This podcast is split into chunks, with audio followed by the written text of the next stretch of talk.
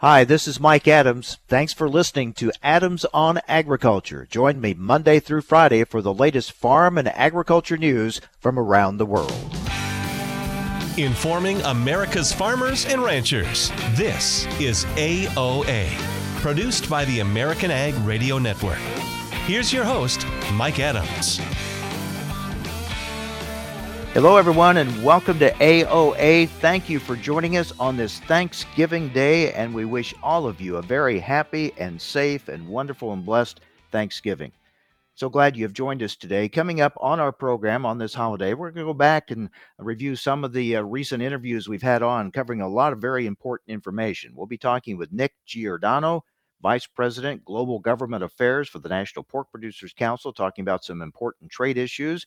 We'll be talking with Scott Yager with the National Cattlemen's Beef Association about the Biden administration's decision on waters of the U.S. to go back to the pre 2015 rule and why NCBA opposes it. And a lot of other folks in agriculture have some real concerns about it as well. We'll also talk with Don Close, Senior Animal Protein Analyst for Rabo He'll give us his cattle market outlook and a look at the meat export picture, demand picture overall. All that coming up on this holiday edition of AOA. But we're going to start it off with Kent Bacus with the National Cattlemen's Beef Association. He is the Senior Director of International Trade for NCBA. They have called for the stoppage of beef imports from Brazil and he explained to us why. Appreciate the opportunity to, to speak with you this morning. Uh, you know, last week we decided to uh, send this letter to Secretary Vilsack and to ask for USDA to, you know, immediately suspend uh, and indefinitely suspend these imports of Brazilian beef, and it and it has to do with our our concerns about Brazil's lack of reporting of animal health issues. Uh, you know that we felt that you know the fact that Brazil has these massive uh, lapses of time between when events have occurred, when they've actually been reported uh, to the public, and, and, more importantly to the World Organization for Animal Health. Uh, we think that that is uh, uh, kind of a non-compliance issue, but it's also a bigger concern of of whether or not Brazil actually has uh, a central competent authority or an ag ministry that has the ability to report these issues timely. And until we can nail that down and get those assurances, we don't think that uh, you know they should be able to uh, to export their products here to the U.S. Have you had a response from USDA? We have not had a response officially yet. Uh, we have, uh, you know, this as this was, uh, you know, submitted to them on Friday. We were given them you know a couple days to to look over this. But as far as a formal response, we have not received one yet. We know that uh, this is an issue that we have uh, we have been raising uh, for quite some time about our concerns about you know, Brazil's overall uh, you know safety status. Uh, you know Brazil unfortunately just has a history of of you know not reporting these atypical BSE cases. And even though you know atypical BSE, it's it's kind of a freak occurrence in nature the fact that they didn't report it, it does raise a lot of questions of trust. And so, uh, atypical BSE is also something that is is not usually trade restricted, but you know, as part of the OIE, which Brazil is also a participant in, you know, we're supposed to report these cases within 24 hours. Brazil didn't report theirs for several weeks, and this isn't the first time that's happened. They've had a case in 2019 where it took them over a month. They had cases in 2014 where it took, uh, you know, uh, just as long, if not longer. And then in 2010, there was a case that wasn't reported until 2012, so two full years passed. So, how can we, you know, I, I think that just out of abundance of caution, we need to review their entire system just to make sure that you know they they are you know uh, meeting up to their obligations and and until they can demonstrate that we don't think they deserve the right to be able to, or the privilege to be able to, uh, to export to the U.S. How much Brazilian beef comes into this country? So as of last Friday, uh, it, it, was around 77,000 metric tons, and over half of that is, is cooked products. So uh, most of most of what would be restricted would, would definitely be uh, those lean beef trimmings that are coming into the U.S. and that's a higher value for for them. Um, but you know, most of what Brazil sends here is, is either going to be cooked product or it's going to be lean beef trimmings. Uh, Brazil's not one of the major import sources for us.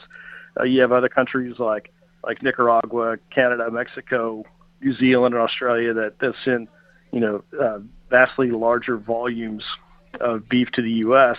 Uh, but they they also comply with all of these animal health uh, and uh, food safety requirements. So, you know, we don't think that Brazil should be should be treated any differently. Uh, and you know, and Brazil's not the only country that's had atypical cases this year. Uh, there are three other countries: Germany, Spain, and the United Kingdom. Mm-hmm. All had atypical cases, and all of them reported them almost immediately to the OIE. So why did Brazil, you know, fail to comply? Why did Brazil, you know, you know, delay the reporting? And until we can get those answers, I think that we need to we need to we need to take action to hold them accountable and suspend their imports. It would almost seem that you wouldn't even have to ask USDA to suspend them. It, it would seem that would with that what you, the instances you just cited that should be enough to uh, raise some red flags. Well, this isn't the first time that Brazil would be suspended either. If you keep in mind, you know they uh, uh, they didn't have access to the United States for the longest time, uh, and a lot of that was you know concerns over uh, FMD and, and other issues. Mm-hmm. Uh, but you know USDA restored their access under the Trump administration, uh, and then within just a matter of months, uh, it was suspended again because they had they had major issues uh, with uh, food safety.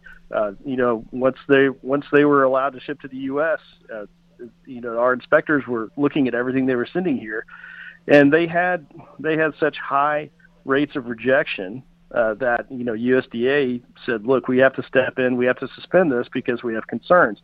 And they were finding, you know, things like, uh, you know, fecal matter and other things like that in that Brazilian product. Uh, Brazil has taken a lot of steps to, you know, to uh, address that, and they they were able to you know restore that access. But this is this is not the food safety angle that we're we're looking at right now. We're looking at this from an animal health concern because mm-hmm. uh, you know atypical BSE it's still something serious, and in the United States we've taken a lot of steps to make sure that you know we never have any classical cases again, but we do have the occasional atypical case. And when we do, we report it. We make sure that that animal or its progeny never enter the food supply chain. Uh, we don't have reason to believe that that, that is a, necessarily a concern with Brazil itself right now. But we want to get to the bottom of why they are not reporting these instances. And if they're not reporting atypical BSE, uh, which doesn't have trade restrictions, then what other diseases that do have trade restrictions are they are they failing to report? And those are some bigger concerns I think we need to look into, and we need assurances and actions from the Brazilian government to, to restore that trust. Kent Bacus with the National Cattlemen's Beef Association. Up next, we'll hear from Nick Giordano with the National Pork Producers Council. We'll be talking about trade issues with him as well. Stay with us on this Thanksgiving. You're listening to AOA.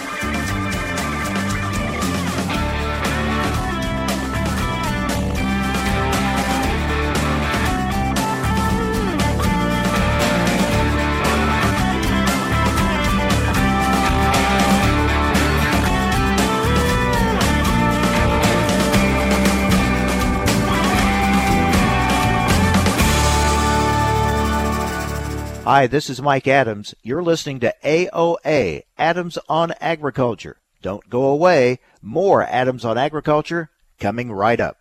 You're listening to AOA, Adams on Agriculture. Hi, this is Mike Adams. You can rely on us for the latest farm and ranch news from around the world. Information America's farmers and ranchers need to know on AOA. Now, back to Mike Adams.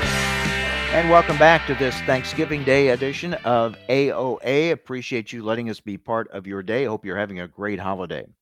Last week in Kansas City at the National Association of Farm Broadcasting Convention, I talked with Nick Giordano, Vice President, Global Government Affairs for the National Pork Producers Council. There have been some positive things happening with pork trade. We've moved a lot of pork. Exports have been good uh, Vietnam lowering a tariff for, for getting our pork into that market. But there are concerns around the globe, some areas that the pork industry would like to see the Biden administration address. especially when it comes to getting back into a trade deal that the pork industry feels would be very beneficial for the U.S. pork producers. Nick Giordano talked about some of those recent positive developments, but also challenges and concerns and priorities moving forward. Well, it sure is, and it has been for quite a few years. And um, unfortunately, it doesn't look like it's going to get resolved anytime soon, notwithstanding our efforts. We've been all over Capitol Hill talking to the last administration, this administration, and it's tough sledding. Um, we're not going to give up because it's so important to um, our stakeholders. You know, we we have a shortage of labor both on farm and in our plants, and that's a constraint. You've heard a lot of talk about um, capacity mm-hmm. constraints. Mm-hmm. Well, labor is part of the reason. Um, you know, and line speeds is just a, a, a big victory for us. So thank goodness that'll help with capacity. But you're absolutely right. Labor is an important issue we spend a lot of time on at a time when demand is very, very good.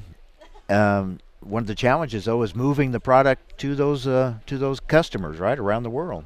Well, that's been challenging, and uh, we, the, it's well known that we've got um, problems at the ports. Um, but notwithstanding that, our exports have been very, very good, very good.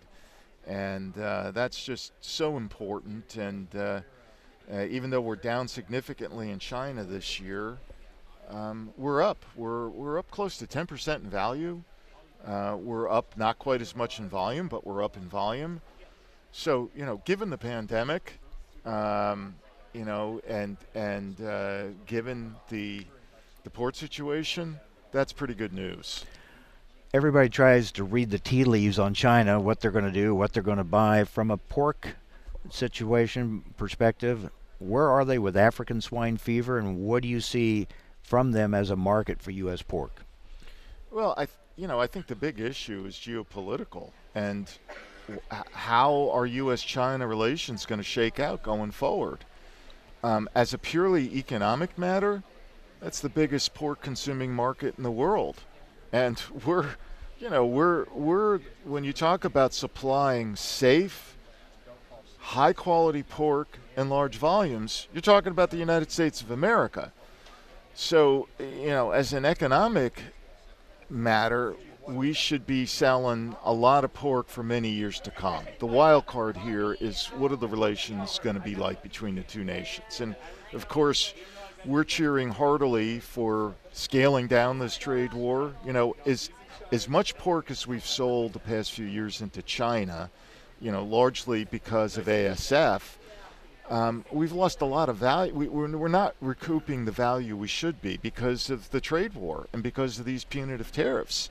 So most of the world right now has got a uh, selling pork at an 8% tariff in China. We're 33%. Wow. At one point, we were over 70%. So it's really incredible that we've been able to, to move as much pork to China as we, we have. Again, that's largely a function of ASF. And, uh, you know, it's a top priority of National Pork Producers Council to get those tariffs reduced. But again, we're part of something, you know, that other soybeans and other sectors of agriculture and other parts of the economy, and that's the geo, the trade war and the geopolitics. So it's it's tough to navigate. And we really don't know yet how this relationship between the Biden administration and China is going to play out. Uh, we're not hearing much about it. Just starting to a little bit, some early talks. So we don't know. No, we we don't, and I I think some people are surprised that the Biden administration, you know, didn't depart significantly from the policies of the Trump administration, but it it is what it is. Now, having said that, as important as it is for us to get those punitive tariffs off in China, you know, we're not a one-note Johnny, and um, we may kind of be talking to ourselves, but we keep talking about the U.S. going back into TPP or what's now called CPTPP. Mm-hmm. And, uh, you know, this is, I, I think I can make an argument that the pork industry is more disadvantaged than any sector of the economy, not just an ag, any sector. Um, we gotta we gotta export, and we are very competitive. And the irony here is the deal that we work so hard on uh, in the Obama administration so closely with our trade officials. Um, you know, and sometimes we were arm wrestling with our own trade officials, but when all was said and done, we got a phenomenal deal for pork. And now the irony is we got to sit by and watch our trading partners get the benefit of the deal.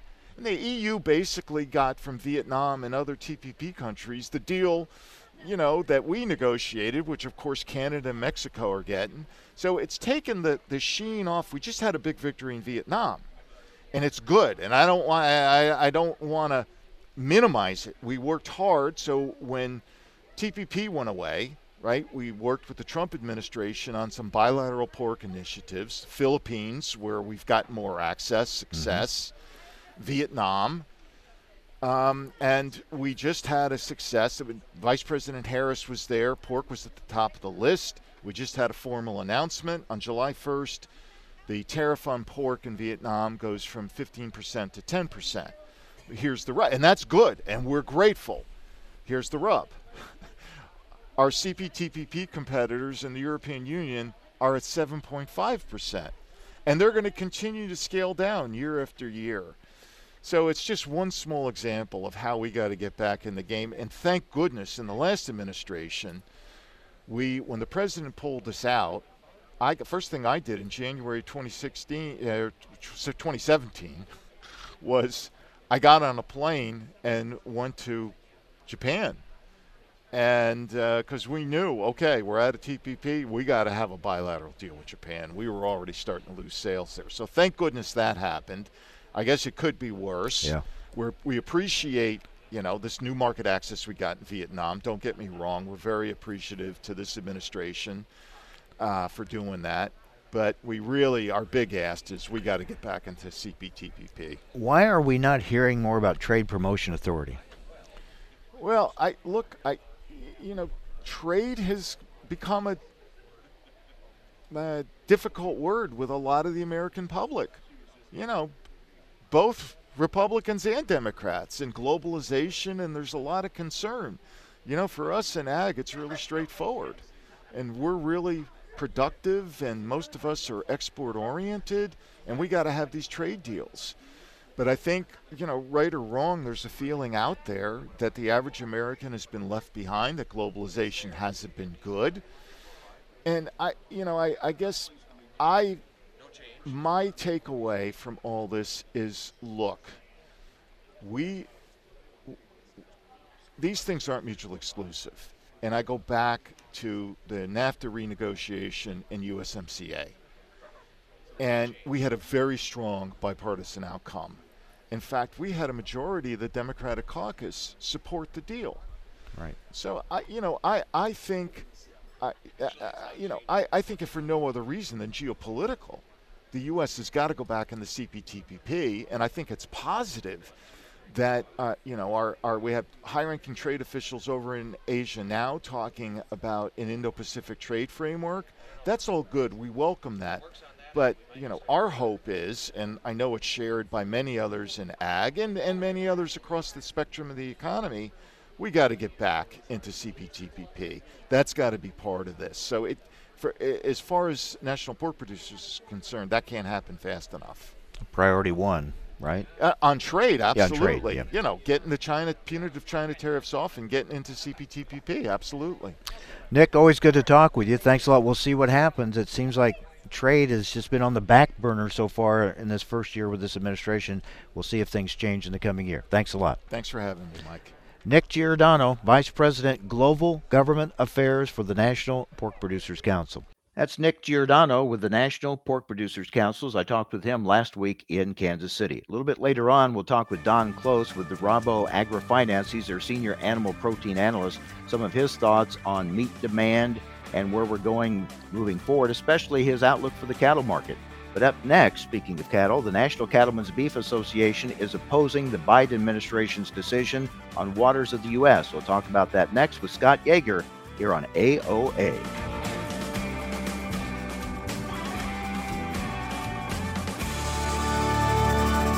Hi, this is Mike Adams. You're listening to AOA, Adams on Agriculture. Don't go away. More Adams on Agriculture coming right up. Hi, this is Mike Adams. Thanks for listening to Adams on Agriculture. Join me Monday through Friday for the latest farm and agriculture news from around the world. Information America's farmers and ranchers need to know on AOA. Now, back to Mike Adams. A lot of folks in agriculture are concerned about the Biden administration's decision to go back to pre 2015 for the Waters of the U.S. rule. Not sure exactly what that may mean, but uh, does raise some concerns for agriculture. Let's talk about it with Scott Yager, Chief Environmental Counsel for the National Cattlemen's Beef Association. Scott, thank you for joining us. First of all, your thoughts, your reaction to this announcement. Well, we oppose it. Um, you know, we knew it was coming they announced that they were going to move on a two-step rulemaking process to repeal and replace the Navigable Waters Protection Rule, which, as you know, that was the rule that was put forward by the Trump administration in 2020, which pulled back on some of the federal overreach of the 2015 WOTUS rule and provided some clear agricultural exclusions for our farmers and ranchers. So we, we much preferred that version of WOTUS, um, but that is being undone by virtue of this proposal that's just been put out by the EPA and Army Corps, which which basically goes back to, like you said, the pre 2015 rules, which are from 1986. Um, you know, the 86 regulation is is probably better than the 2015 WOTUS rule from the Obama administration, but not by much. And really, at the end of the day, what it does is it relies much more on case by case determinations of the government. So that means you're going to have to go and ask the Army Corps or the EPA whether or not you have a WOTUS on your property, and then they use their case by case determination to figure that out. Uh, so that puts a lot of the power back in the hands of the federal government rather than putting it in the hands of the landowners. So not a good not a good uh, uh, announcement uh, by NCBA standard. Really seems to be a step backwards after the progress that was made with the new rule. It is a step backwards. Uh, it's going back, you know, back 40 years back to, or 30 years back to the 86 regulations. And, and you know, we had a good rule that was put in place in 2020 that we were able to engage in and to have a voice in the process. And now that's being undone. Something that this administration likes to talk a lot about is trying to stop the ping ponging of regulations. Well, this announcement they just made does exactly that it's ping ponging it back again. So we're having to live through more uncertainty and more of this pendulum swinging in um, between administrations, and this is the latest example of that. We're talking with Scott Yager, Chief Environmental Counsel for the National Cattlemen's Beef Association. So, Scott, it took four years for the Trump administration to change the old rule, get the new one in what's the process now? What do you see as a timeline for this administration to try to make this change? Well, this administration is taking the exact same process as the last one, which is a two step repeal and replace process. So I think you could look at the Trump administration as a pretty good marker for how long it's going to take for this administration to do the same thing. So you're looking at a full four years of this term of the Biden Harris administration to get this done. Um, so the announcement last week uh, that we're talking about here today kicks off a 60-day comment period where they're taking comments from the public. Um, Fox, who is the head of the Office of Water, was just out in North Dakota yesterday, where she met with a group of stakeholders that included uh, the National Cattlemen's Beef Association Vice President Todd Wilkinson, as well as the North Dakota Stockmen's Association uh, President Julie Ellingson, uh, so we had some good representation in, the, in that meeting. Um, but that'll uh, comments and all that will be uh, closed up, buttoned up in about 60 days, which puts us into January. At some point after that, they'll finalize the repeal, and then they're going to move on a second rulemaking, which again will have its own comment period. So you're looking at at least until the end of 2022, I think, before uh, they, they finalize these changes. And then all this stuff is going to be litigated um, you know, even if they're able to find a rule that works for 90% of the stakeholders on, on both sides of the aisle, and you know that this is an issue that's so politicized um, that, you know, it's going to be very difficult for them to get to a place where they've got a rule that everyone likes. So it, of course, will be litigated by folks on the on both the left and the right. and then it'll go to court, and then it'll kind of be the same thing that happened with the last several iterations of the rule. There's probably going to be a court out there that strikes it down to some degree, and then maybe it makes its way up to the Supreme Court at some point. and then the Supreme Court is going to need to be in the position to provide some clarity and guidance uh, because really, at the end of the day, um, the Supreme Court back in 2006 uh, effectively kicked the can to the agency to say, figure it out. Um, you know, you had Kennedy's concurrence in what's called the significant nexus test. You've had Scalia's plurality, which which is what the relatively permanent waters test was. But really, that was a 4-1-4 decision, and it's very difficult uh, to take guidance away from the Supreme Court on that. So it's going to be up to the Supreme Court this time to actually get it right, provide some clear guidance, and put this issue to rest. Congress ain't going to do it. They can barely agree on what color the sky is. So we're left with the Supreme Court providing some final guidance here. So the more things change, the rule keeps changing, the more they stay the same, the same being the challenges, the litigation, the uncertainty. So here we go again. So through all that, and as you said, it's going to wind up in the courts, and that takes time. We get back to the question for landowners what do they do in the meantime? What rules in place while all these challenges take place? Well, that, that's the worst part is that it's just further confusion for landowners and, and producers across the country because now we're getting kicked back to the 86 regulation. What does that mean? How is EPA and the Army Corps going to implement it?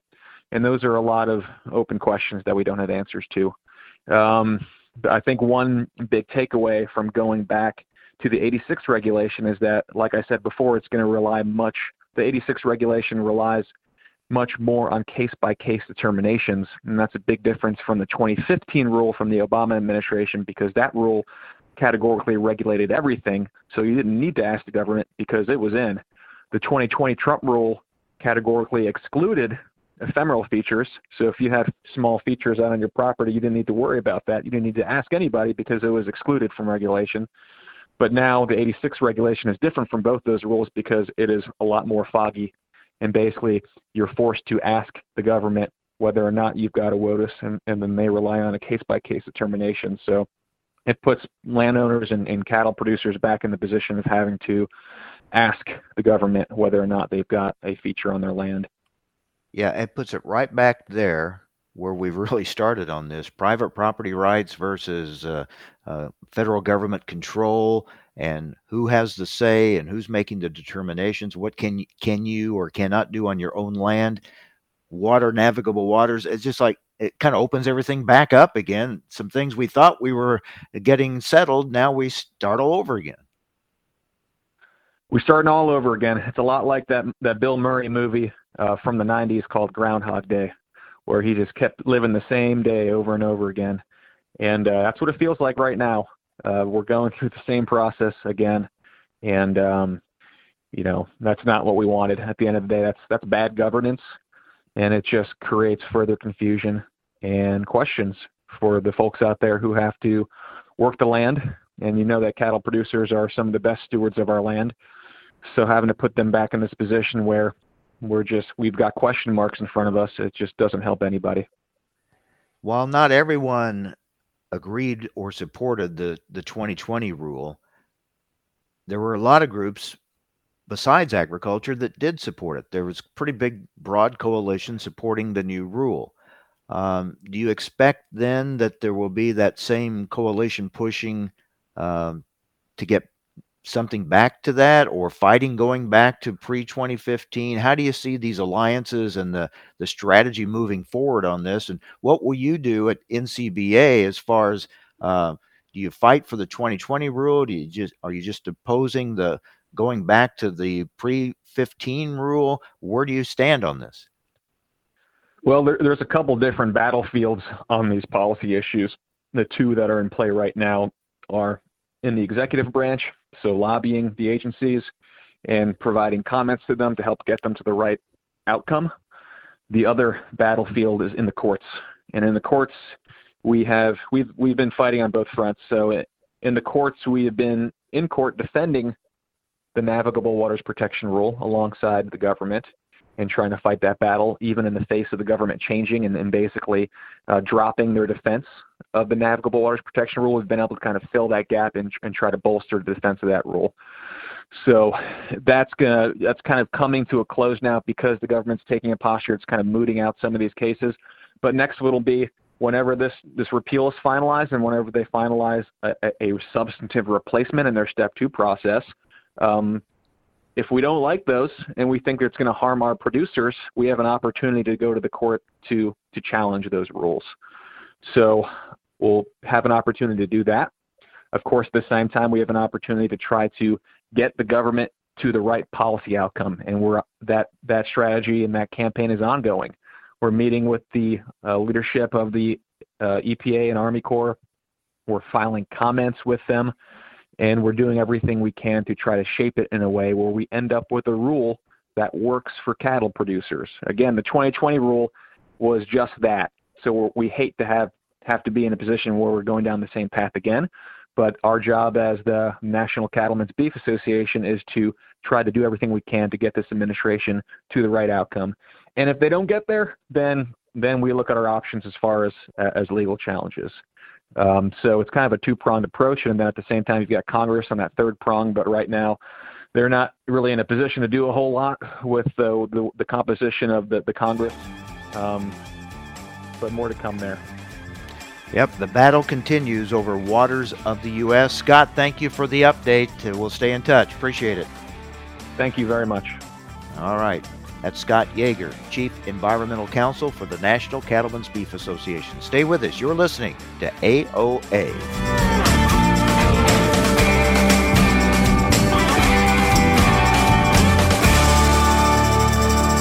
Hi, this is Mike Adams. You're listening to AOA, Adams on Agriculture. Don't go away. More Adams on Agriculture coming right up. Hi, this is Mike Adams. You're listening to AOA, Adams on Agriculture. Don't go away. More Adams on Agriculture coming right up. Information America's farmers and ranchers need to know on AOA. Now, back to Mike Adams. Welcome back to AOA on this Thanksgiving Day. And again, thank you for joining us and letting us be part of your holiday. Recently, uh, I talked with Don Close. He is the senior animal protein analyst for Rabo AgriFinance. We talked about the strong demand globally for meat and why that is so important to U.S. meat producers. Certainly, our exports have been very strong this year, and it looks like that will continue. And Don also talked about uh, his outlook for the cattle market moving ahead into 2022. Our expectations are we will see growth in the beef exports to China in 2022 of another 2 to 4 percent. Uh, the whole Pacific Rim, we think the stability of trade with, with Japan. We're continuing to see growth with South Korea. And then China, that's that's clearly going to continue to be the hub of the growth. Do the supply chain issues hurt our credibility as a reliable supplier? It's most certainly a risk. Uh, I think the I think we have the luxury of twofold. Misery loves company that everybody's having the same mm-hmm. problem. So you so there's some latitude there, but it's also it, we're still even with the port backups where they are today, we're still the most reliable shipper out there. So yeah, it's not just our problem; it's it's a global problem. I was I was at an MEF meeting last week, and they had several people in there, the experts in the whole transportation area, and and they were talking. You know, you can't fix one component of this. The whole system needs revamped, and I, I think that's not true just in the U.S. but but globally. What is your uh, cattle market outlook for next year? We're we're very optimistic. Uh, our average price outlook for the year for fed cattle is 140, which which I think is, is very aggressive. So, you know, we're going to have to see prices in those high 40s, even to the 150 level for a spring high, if we're going to see that kind of annual average. If you look at the distribution of cattle and the contraction of supply, we will uh, should be seeing through the second half of 2022. I think we we could be buffered for just how much pressure we're under in that July, summer low, July August. So that will that will help our, our average as well. But uh, overall, we think you know we're looking at, uh, as I say, a very very positive outlook. enter as we slowly get back towards an equilibrium in the market, that's going to enable us to see yearling prices in the high 170s to 180 level, and we're talking range on calf prices for next year in that 190 to 210 level. So finally seeing that health we've been looking for. As we continue to come through the pandemic mm-hmm. and the changes that we're seeing in, in all of our lives in so many different ways, we've seen different patterns about eating out, eating at home, things like that. Mm-hmm. How do you see that impacting protein demand moving forward?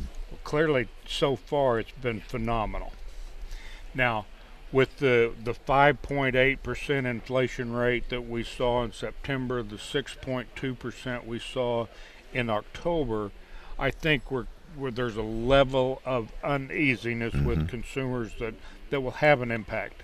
I was looking at the University of, of Michigan Consumer Sentiment Index earlier this week, and clearly that consumer confidence is down.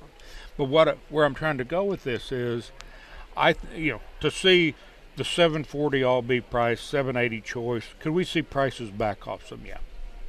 But if you look at the contracting supply, the export demand we've already talked about, our view is these retail prices are going to hold very close to where we're at today. And that's what's generating the the cash flow to support the whole beef network and get higher prices back to the farm. Okay, so this is interesting because historically we have seen in inflationary times higher prices, consumers backing away from uh, the higher end, higher cuts of, of, beef, right? That's what tradition said. They look for the lower priced one. So do you see something different uh, in today's dynamic or not? I don't think it's going to be radically different. Where what we do argue is we think beef demand is actually very stable. But what we will see is those times when consumers back off is they will start to ratchet down of which beef items they buy. So through the, the stay at home pandemic, you know, demand for high and middle meats has been phenomenal. But could we see see you know, that trend down we're still seeing incredible demand for ground beef. So mm-hmm. I, I, don't want to say we, we're not going to slow down, but underlying demand still very good. And has been for some time now, yes, hasn't it, it? Yes, it has. This historically is this a longer run than we usually see for this, or? It it has yes, but it's also been the demand base, the disruption in the market as you said, the the escalation in meals at home right. and what that means for cooking skills. And Mike, in the 40 years I've been doing this, I've never seen anything like it. Mm-hmm. It's incredible. So stronger cattle prices. Um, those those in the cattle business are also going to be looking at higher feed costs for some time too, right? So that's the other part of the equation. Absolutely, and there, you know, the the thing I I'm personally looking at if you look at the strength we're seeing in basis levels this soon after harvest, I think with the outlook there, the the uncertainty from the input prices, once this crop gets under roof, know, I think it's going to take a pickaxe to pry it away from these farmers. So I think that's creating an undercurrent. The other thing with with input prices where they're at, um, this unbelievable demand for oil of all types. That's Don Close, Senior Animal Protein Analyst for Rabo AgriFinance. I talked with him last week in Kansas City at the National Association of Farm Broadcasting Convention. And with that, we're going to wrap it up on this Thanksgiving Day. Again, hope you have a great holiday, great holiday season, and a very safe one as well.